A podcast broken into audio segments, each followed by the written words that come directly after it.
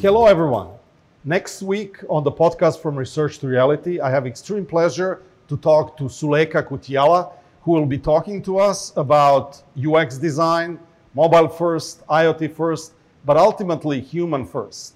What other topics are you going to cover? So the main things I want to cover is what is UX design, you know, why design is important and why everybody needs to be thinking like a designer.